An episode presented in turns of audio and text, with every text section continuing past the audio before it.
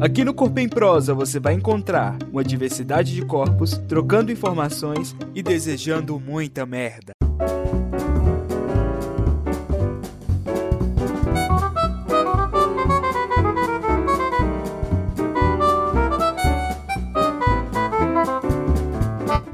Artistas de Goiânia e do Brasil. Eu sou Ana Domitila. Eu sou Gustavo Castro. Sejam todos bem-vindos. Tá começando o oitavo episódio do podcast Corpo em Prosa, realizado pelo Corpo Cênico Basileu França, um grupo de pesquisa e investigações teatrais vinculado à Escola do Futuro Basileu França. Como vocês já sabem, devido à pandemia, nós acabamos expandindo nossos horizontes artísticos, performances audiovisuais, curta-metragens, documentários curtos e agora podcasts. Tudo isso você pode acompanhar nas nossas redes sociais, arroba Corpo Cênico no Instagram e no YouTube. Hoje vamos falar sobre arte e acessibilidade.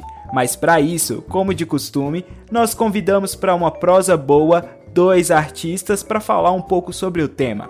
São dois bailarinos da companhia de dança contemporânea Gira Dança, Jânia Santos e Marcone Araújo.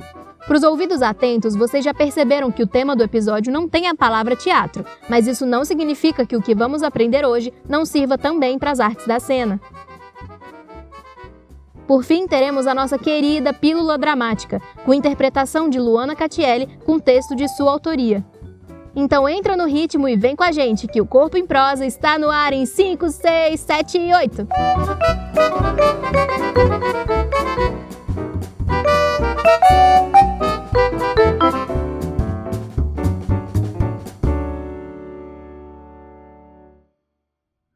A gente sabe que a arte é fundamental para a formação cultural e social do ser humano. A questão, porém, é que nem todos têm acesso a ela de maneira completa. No Brasil, especificamente, pessoas com deficiência são privadas de apreciar ou praticar diversas atividades artísticas porque poucas instituições ou órgãos se preocupam em promover a acessibilidade para essa parcela da sociedade. Em 2010, o censo do IBGE apontou que 1,2 a cada 5 pessoas possuíam algum tipo de deficiência, seja ela visual, mental, intelectual, motora, física ou auditiva. É um número muito alto. Porém, mesmo assim, apenas uma pequena parcela de produções artísticas contemplam alguma forma de acesso mínimo para essas pessoas.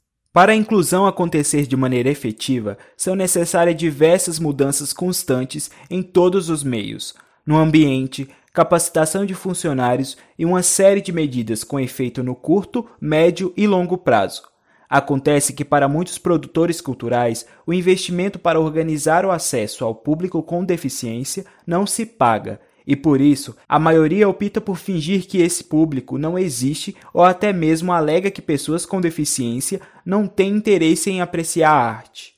Ainda que grupos de teatro, dança, museus e filmes se comprometam a elaborar obras acessíveis e apresentar de maneira também acessível, existem dificuldades que acometem até o trajeto da pessoa com deficiência para o local da apresentação ou exposição, ampliando a problemática a nível de Estado, com E maiúsculo mesmo, como por exemplo a dificuldade de acesso ao transporte público. Começamos com toda essa contextualização porque acreditamos que seja necessário para que daqui em diante todos estejamos na mesma página de entendimento sobre o assunto, ok? O papo de hoje vai ser bem completo e nossos convidados são artistas incríveis, com total propriedade para falar sobre o assunto e nos trazer esperança, mostrando que existem pessoas dispostas a lutar por essa causa.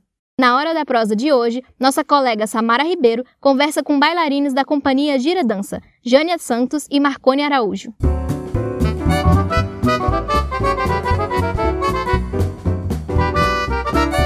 Hora da prosa.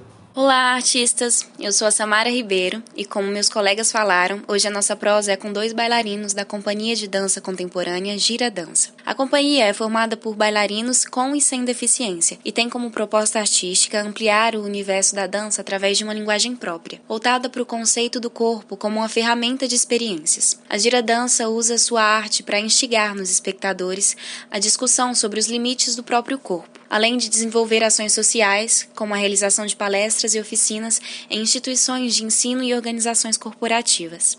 Jaina e Marcone, nós já agradecemos desde já a participação de vocês na nossa Hora da Prosa. Eu queria pedir para vocês se apresentarem e contarem um pouco sobre a trajetória de vocês até chegar na Companhia Giradança. Olá, eu me chamo Jaina Santos, tenho nanismo e eu conheci a Companhia Cia Giradança. Antes eu só trabalhava, né?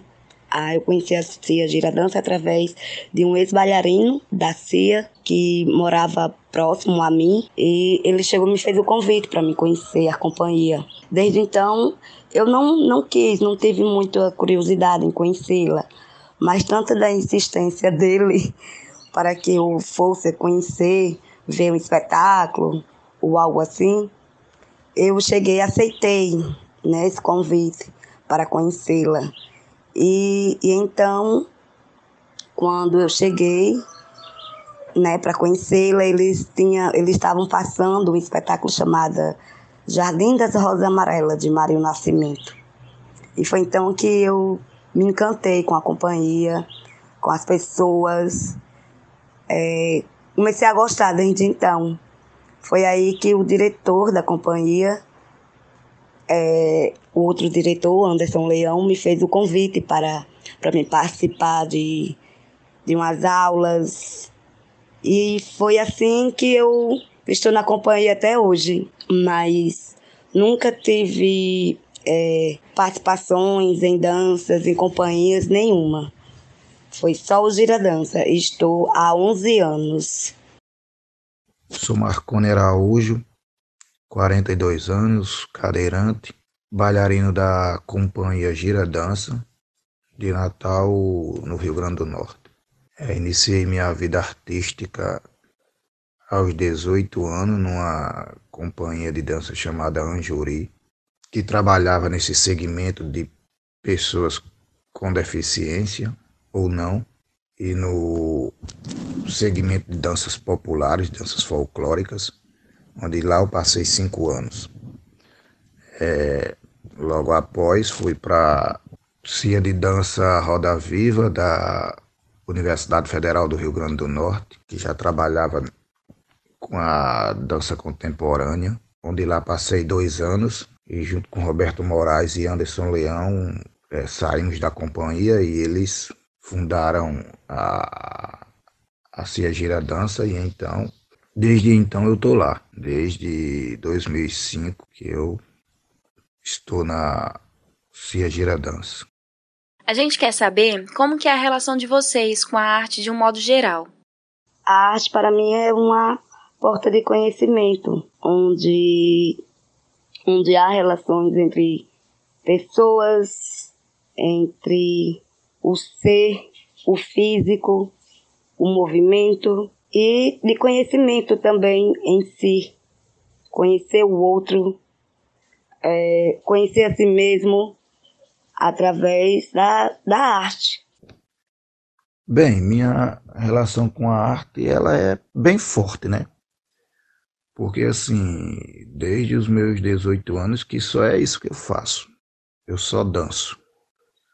Não fiz outra coisa na vida não ser arte. E assim, a dança ela foi evoluindo bastante e ela deixou de ser só um corpo em movimento, né? Ela precisou ser pesquisada, ela, ela foi por outras formas além do movimento do corpo. Ela precisou que esse corpo falasse, né, alguma coisa, é, é, desse um sentido para aquilo. E, e para isso a gente precisa cada dia mais estar nos reciclando, está pesquisando, está procurando novas formas de se mover. Então, para isso, você, tem que viver uma vida muito intensa dentro da arte, né? Você precisa estar tá vendo coisas, você precisa estar tá procurando além do lugar onde você mora, além do seu país, além de tudo que você vive, você tem que estar tá procurando isso para dentro do seu corpo, para o lugar onde você trabalha, para que sempre você tenha um trabalho onde as pessoas é, estejam sempre é, é, é, vendo coisas novas e interessantes e, e, que as propostas estejam sempre, sempre querendo dizer algo de positivo para a sociedade. Marcone, conta pra gente um pouco mais sobre a proposta da Gira Dança e como que são os ensaios.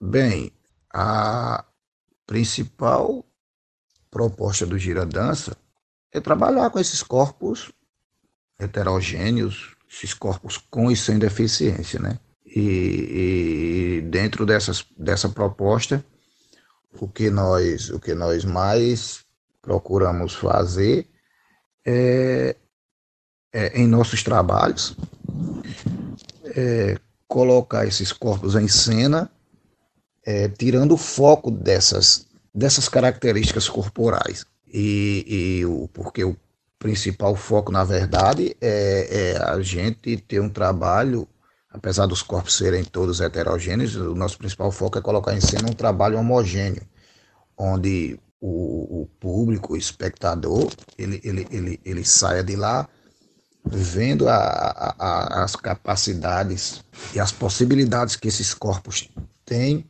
dentro do trabalho, mas que ele saia de lá com uma visão ampla do que o trabalho quer dizer, sem focar porque tem um deficiente dançando, porque tem uma menina com nanismo, porque tem uma deficiente visual, a gente tenta tirar esse foco, ou porque tem um altinho, um gordinho, não sei, e a gente tenta tirar esse foco, né? A nossa proposta principal é essa, tirar o foco dessas características dos corpos e, e realmente que o principal foco seja a, a, a, o que o trabalho quer dizer, a proposta que o trabalho quer falar. Sair dessa piedice de colocar os corpos em cena como um, uma forma de superação, né?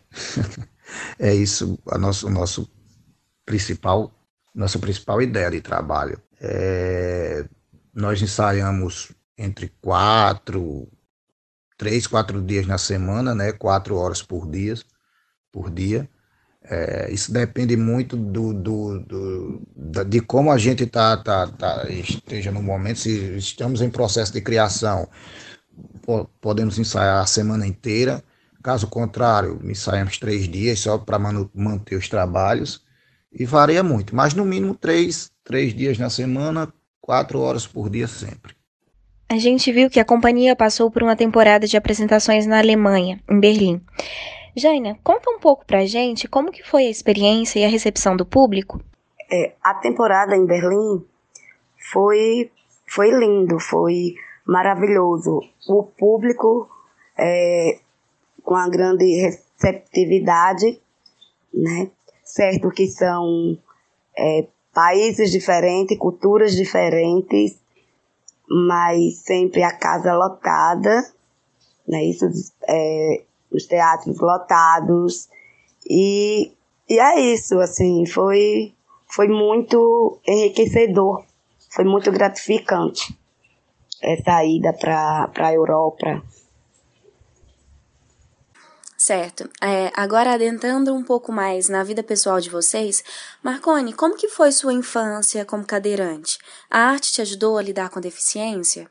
Então, minha infância, ela foi praticamente toda na zona rural, em uma fazenda, né? É, eu sou eu sou o mais velho de cinco filhos e assim numa escadinha, né? E, e assim eu tive poliomielite aos três meses de nascido.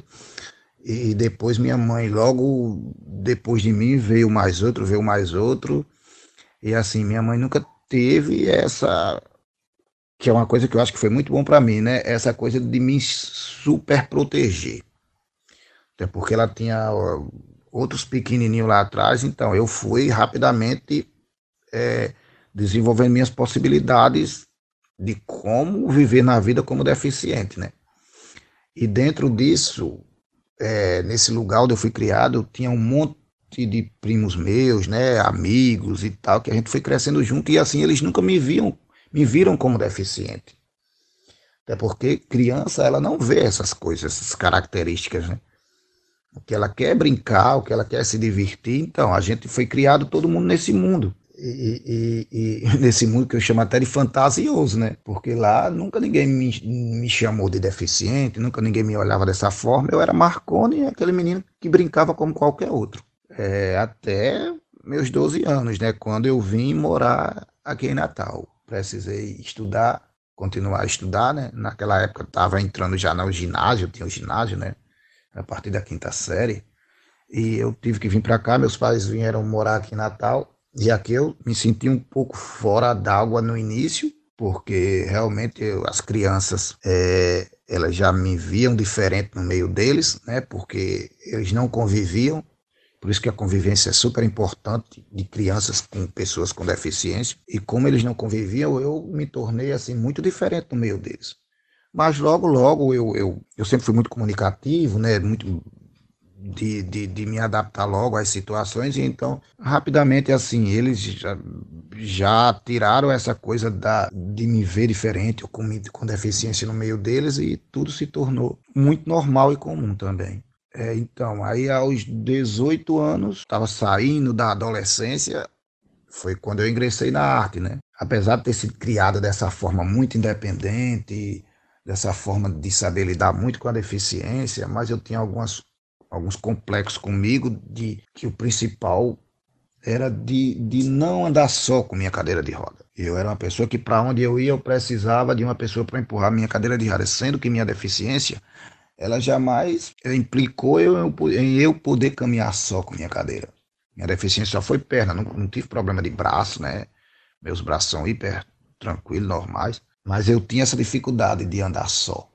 Parece que eu tinha medo de sair só para os lugares. Então, para todo lugar que eu fosse, tinha alguém, era um amigo, era um irmão. Então, quando eu comecei a dançar, eu precisava de alguém para me levar para os ensaios. Isso eu tinha que chamar meus irmãos cedinho. Os ensaios eram sete horas da manhã, cinco horas da manhã. A gente estava saindo de casa porque eu precisava pegar onda, então eles iam comigo. E, e eles ficavam muito chateados, porque eles tinham que acordar logo cedo para fazer isso, né? Pegar ônibus, voltar ao meio-dia, e com o tempo eles iam cada vez mais ficando chateados e eu precisava cada vez mais ensaiar, né? Que eu já estava. É, era uma coisa que eu sabia que ia ser para o resto da minha vida, então eu fui aos poucos criando essa independência de andar. Eles, no início eles iam só me deixar no ponto de ônibus, colocava minha cadeira no ônibus, eu ia, chegava lá, pedia para alguém descer minha cadeira, eu já caminhava só até o lugar do ensaio. E com o tempo eu fui criando mais confiança, mais confiança, até que eu fiquei independente também na minha cadeira de roda, na minha forma de me locomover só. Então essa, essa, essa eu digo que foi a, a principal, a principal coisa que a arte me deu, foi essa me tornar uma pessoa completamente independente da minha forma de, de se locomover. E, e, além de que né, a arte ela já nos dá, nos traz, nos dá, nos traz tanta coisa, né? É, você tem outra forma, visão de ver o mundo, né? Você se torna uma pessoa mais humana, você se torna uma pessoa com mais visão social de tudo que acontece ao teu redor. Jaina, eu queria que você falasse um pouquinho sobre assédio moral, agressões verbais ou desrespeitos que você já pode ter sofrido como artista. Graças a Deus eu nunca passei por isso, assim, pelo assédio moral, agressões, desrespeito. Não, graças a Deus nunca passei por isso. Como artista, não, nem como pessoas também. Sim, há alguns na infância, né, algumas coisas assim de xingamento, né, por ser por eu ter nanismo, é, coisas de crianças. Mas desse, nesse ponto de vista, assim, de tão agressivo, não passei. Sim, e é como Marconi falou antes, né? Por isso a convivência com crianças com todos os corpos é tão importante. Marconi, antes da nossa prosa, nossos colegas estavam falando sobre a dificuldade do acesso à arte para as pessoas com deficiência, que vai desde o momento do deslocamento com o transporte público, passando pela ausência de acesso nas estruturas de teatros, museus, etc. Assim, até a pouca produção de obras artísticas capazes de receber o público com deficiência auditiva, intelectual, é, visual e motora. Você, como artista e plateia, já passou por experiências negativas e percebe esse cenário sendo alterado? Então, gente, desde 97, né, eu danço. Desde 97 que eu vejo o que melhorou, o que evoluiu no, no, no, no transporte público, no, no, no, nas estruturas físicas de teatro, museus, etc, etc e tal, de uma forma geral. É, lá em 97, quando eu comecei, o transporte público era muito terrível, assim, sem nenhum tipo de adaptação. É, as ruas era praticamente impossível você andar com a cadeira de roda. Eu realmente a gente fazia, eu e outros cadeirantes que na época dançávamos, é, a gente realmente era guerreiro para enfrentar aquilo tudo. Os teatros também não tinham nem um pouco de acessibilidade, tanto para o artista quanto para o espectador. E, mas eu notei que houve uma evolução. Essa evolução foi muito pequena e devagar, mas houve uma evolução. Eu digo que a evolução maior aconteceu nas estruturas físicas. A gente do Gira Dança é, é, sempre batia nessa tecla de, de estar, de ser, de ser, de ir para os lugares, mesmo que esses lugares não fossem acessíveis. Por quê? Porque a gente entendia que só tinha uma maneira de mudar isso, era exatamente estar nesses lugares. É, é, e, muitos teatros, depois que a gente foi, o pessoal não queria, não queria nos contratar, eh, não queria nos levar para os lugares. Não, vocês são uma companhia que trabalha com deficiente e a gente aqui não é adaptado e tal, não sei o quê. E a gente, não, a gente quer ir, a gente vai, a gente se adapta ao lugar. Porque a gente sabia que era uma forma de mostrar para eles que aquilo precisava ser mudado. Que a arte da gente transformava aquilo e ela transformou de verdade. Vários teatros onde a gente dançou, depois a gente voltou lá e o teatro estava, teatro, o espaço estava adaptado, né? A gente é, chegou a não passar no palco giratório Lá a gente se inscrevia no palco giratório e a gente chegou a não passar no, no palco giratório, eles, eles falando que não tinha como, porque os teatros deles não tinham acessibilidade. Mas a gente depois meninos colocaram lá no, no projeto. Não, a gente quer estar nesse lugar exatamente para a gente mostrar que nós existimos e que nós precisamos estar lá. E depois vocês veem e adaptam da melhor forma. E foi isso que aconteceu. Eu acho que hoje a gente chega nos teatros dos, dos Sesc e estão praticamente muitos adaptados, os lugares são todos adaptados, como eu falo. As estruturas físicas, elas melhoraram muito estão muito boas. As ruas melhoraram um pouco. Agora, uma coisa que realmente melhorou muito e que regrediu foi o transporte público. O transporte público, ele melhorou muito. Eu falo aqui de Natal, que é o lugar onde eu uso o transporte público desde sempre. E as coisas aqui, elas melhoraram muito. Assim, um pouco antes da Copa do Mundo lá em 2012, até 2011, 2012, até agora 2017, para 2000, as coisas estavam muito boas no transporte público aqui em, aqui em Natal, né, na Grande Natal. Mas eu estou vendo agora, de, de um ano e pouco para cá, que as coisas regrediram bastante. Regrediram de uma tal forma que os ônibus estão quebrados, as plataformas que tem que subir com cadeira de roda todas quebradas, realmente está havendo uma, uma, regressão muito grande. Isso nos deixa muito triste, né? Porque realmente isso era para evoluir cada dia mais. Em relação ao artista em si, eu acho que acontece uma coisa é, aqui no Brasil que é muito complicado para você com deficiência querer ser artista. Porque, primeiramente, existe uma exclusão muito grande isso eu falo principalmente da, das grandes companhias de dança, dos grandes grupos de teatro, da grande mídia, de, de não abrir espaço para as pessoas com deficiência. As pessoas com deficiência, ela, ela, elas têm que estar lá na sua bolha. Se ela quiser ser uma pessoa que quiser entrar na arte, ela vai procurar alguma instituição que trabalhe com pessoas com deficiência. E eu acho isso um absurdo muito grande, sabe? Porque as grandes companhias de dança, corpo, é, é, Quasa, é, é, Cena 11, é, Débora Coker, essas grandes companhias, como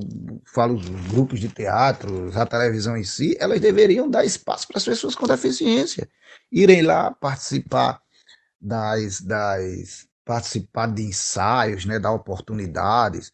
E se realmente a pessoa tiver capacidade, trabalha com eles, mas só que isso não existe. Então, isso faz com que as pessoas, por mais que elas queiram ser artista, que elas queiram ser um bailarino, um ator e tal, eles ficam totalmente presos, porque nem em todos os lugares existem essas instituições para deficientes. E, e, e, como eu falo, esses grandes grupos, essas grandes companhias, a televisão em si, elas deviam abrir esses espaços, sabe? Porque elas que têm o, elas que têm a maior mídia, elas que aparecem mais, para que essas pessoas com deficiência realmente é, é, aflore dentro delas essa vontade de querer fazer arte.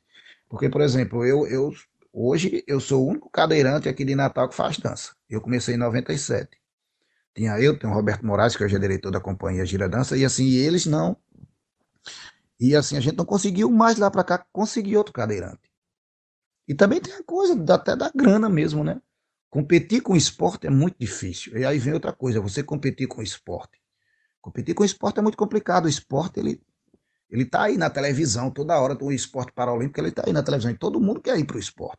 Tá entendendo? Para arte, para dança, para o teatro, é poucas pessoas que querem ir. Por esse monte de fatores que eu estou citando aí, né? Só uma observaçãozinha é, em relação a essa, essa minha última fala, que hoje eu não sou o único cadeirante daqui de Natal que faz dança, né? Tem o Daniel Silva, ele já foi bailarino da Cia Gira Dança e ele estava parado um tempo, passou um tempo parado e agora ele voltou, fico muito feliz com a volta dele. Ele está em um projeto, está com um grupo de dança, né? Está começando agora, espero que eles trilhem aí um, um grande caminho dentro da arte.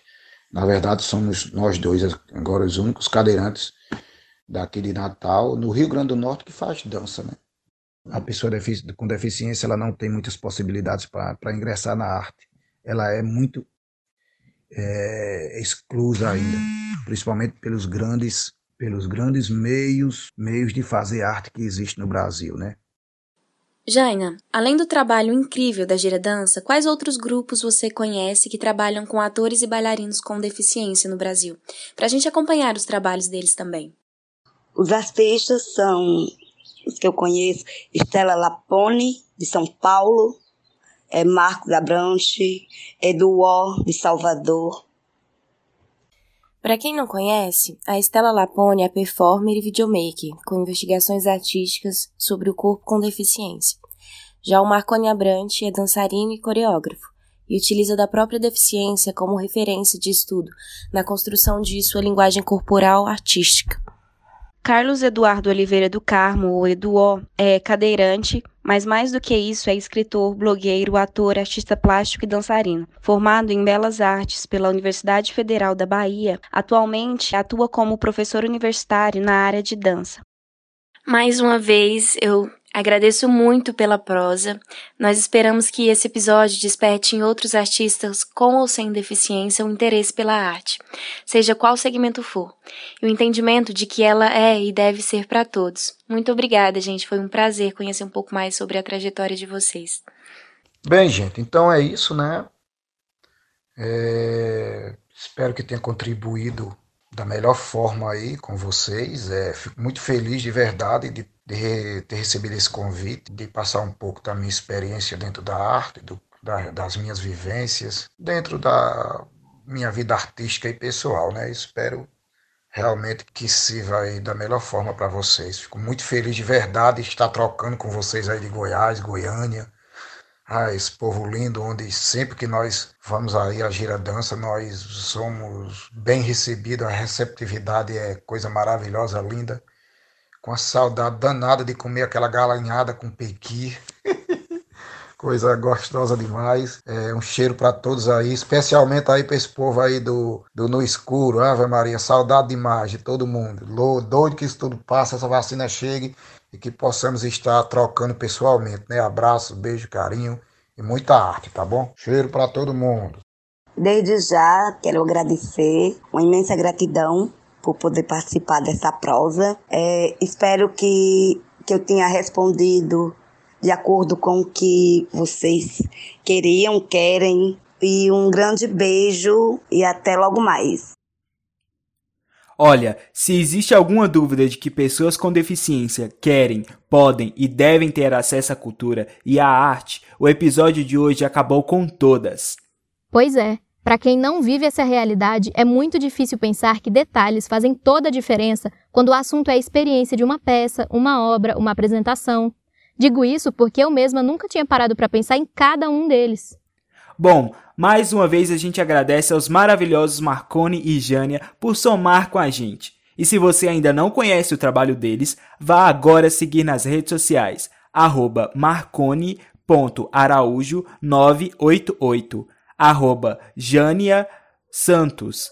E não esquece a arroba Cia Giradanca. Todos os perfis no Instagram.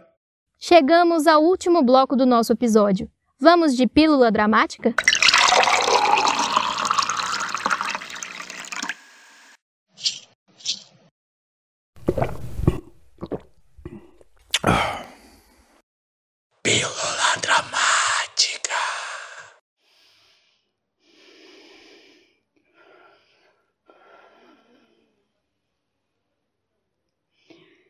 Ser recebida, ser aplaudida.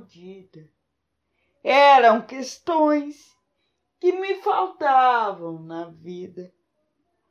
Com certeza, não sobrevivi por gentilezas. Talvez falta em mim a esperteza de tal merecimento. Será que mereço? Mereço o quê? Mereço? Que será?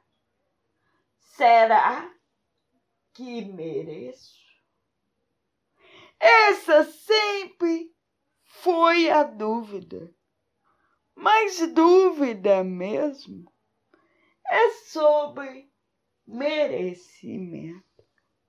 Sempre fui diferente desde que o mundo me apresentou esse tipo de gente. Gente igual. Gente igual. Que indaga a minha presença em companhia com a indiferença que não iguala, mas sempre o objetivo é anular. Anular, anular, anular a minha presença. Sempre fui a atenção, a comédia, o drama da vida de muitos. A plateia nunca me faltou, pois a minha presença incomodava, chamava a atenção. Hoje, primeiro, sou atriz de mim mesma Investigo o que desconheço. O palco é a constância da vida e nela sou arte. O palco é a constância da vida e nela sou arte. A vida é arte. A minha vida. Reinvento, jogo, crio, cito atuações. E o espetáculo? E o espetáculo.